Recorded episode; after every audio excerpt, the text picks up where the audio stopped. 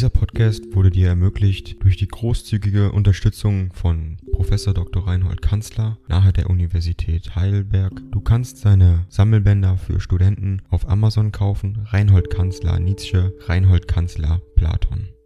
Danke fürs Zuhören.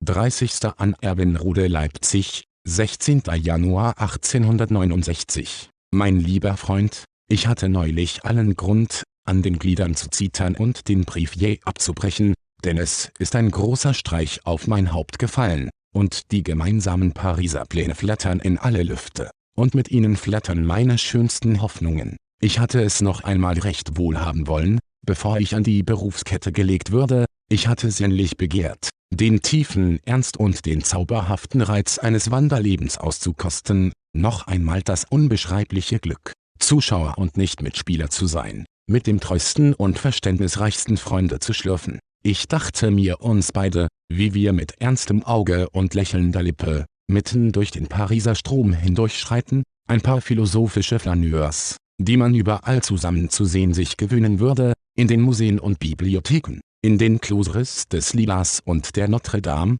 überall hin den Ernst ihres Denkens und das zarte Verständnis ihrer Zusammengehörigkeit tragend, und was soll ich eintauschen gegen eine solche Wanderschaft, gegen solche Freundesnähe? Ach, liebster Freund, ich glaube, so ist es dem Bräutigam zumute wie mir, nie erschien mir unsere holde Ungezwungenheit, unsere ideale Sommerbummelei so beneidenswert wie jetzt. Bevor ich nun das Folgende ausspreche, bitte ich dich darum, eine Sache, die noch nicht ausgetragen ist, als ein strenges freundschaftliches Geheimnis zu betrachten, an dem fremde Nasen noch gar nicht zu schnüffeln haben. Lieber Freund, ich habe die wahrscheinliche, ja sichere Aussicht, allernächster Zeit an die Universität Basel berufen zu werden, ich habe mich darauf einzurichten, von Ostern ein akademischer Lehrer zu sein. Mein Titel wird zunächst der eines Profes Extraort sein, mein Gehalt 3000 FR betragen und meine Stellung es mit sich bringen, an der obersten Klasse des dortigen Pädagogiums wöchentlich sechs Stunden zu geben.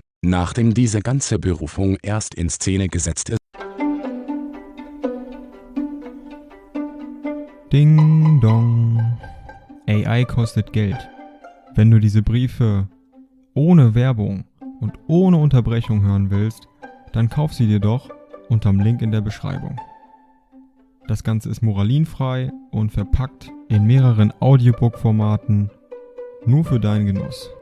Danke für dein Verständnis und viel Spaß mit den Briefen.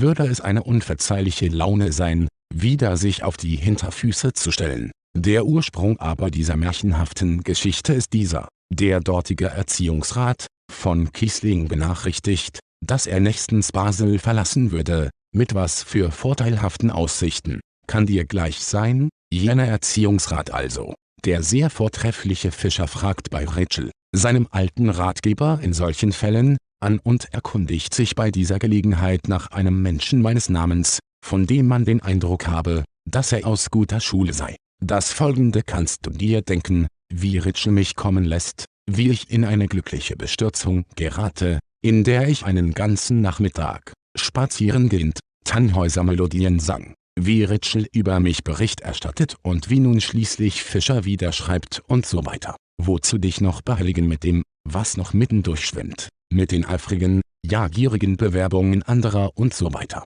Nun kann ja noch ein kleiner Dämon alles wieder über den Haufen werfen, und geschieht dies, so bin ich der Letzte, der den Kopf hängen lässt. Ich habe von Anfang an mich daran gewöhnt, in dieser Geschichte eine großartige Zufälligkeit zu sehen. Sollte sie sich plötzlich in jenes lächerliche Mäuslein verwandeln, von dem der Dichter singt, immerhin, wir sind nicht so leicht tot zu machen, pluralis majestatis, viel schmerzlicher wird mir sein, oder würde mir sein, wenn unsere Pariser Zukunftsträume spurlos in den Lüften zerflattern sollten. Lieber Freund, ich halte meinen Finger an meinen Mund und gebe dir einen recht kräftigen Händedruck. Wir sind doch recht die Narren des Schicksals. Noch vorige Woche wollte ich dir einmal schreiben und vorschlagen, gemeinsam Chemie zu studieren und die Philologie dorthin zu werfen, wohin sie gehört, zum Urväterhausrat. Jetzt lockt der Teufel Schicksal mit einer philologischen Professur. Übrigens sind zunächst die Aussichten dieser Professur vortrefflich.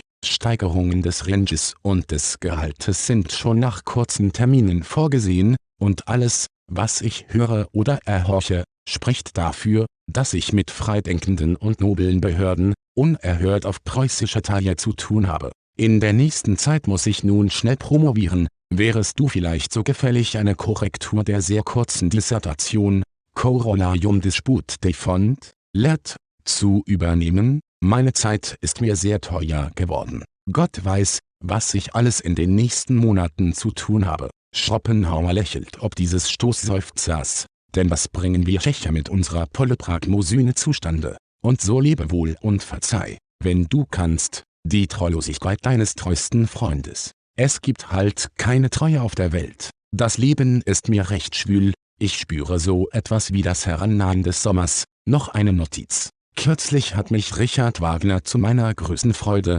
brieflich grüßen lassen. Luzern ist mir nun nicht mehr unerreichbar. Am Ende dieses Monates reise ich nach Dresden, um die Meistersänger zu hören. Schließlich freue ich mich darauf mehr als auf alles, ausgenommen unsere Pariser Reise. Es lebe die Kunst und die Freundschaft. FN Dieser Podcast wurde dir ermöglicht durch die großzügige Unterstützung von Professor Dr. Reinhold Kanzler nahe der Universität Heidelberg. Du kannst seine Sammelbänder für Studenten auf Amazon kaufen. Reinhold Kanzler Nietzsche, Reinhold Kanzler Platon. Danke fürs Zuhören.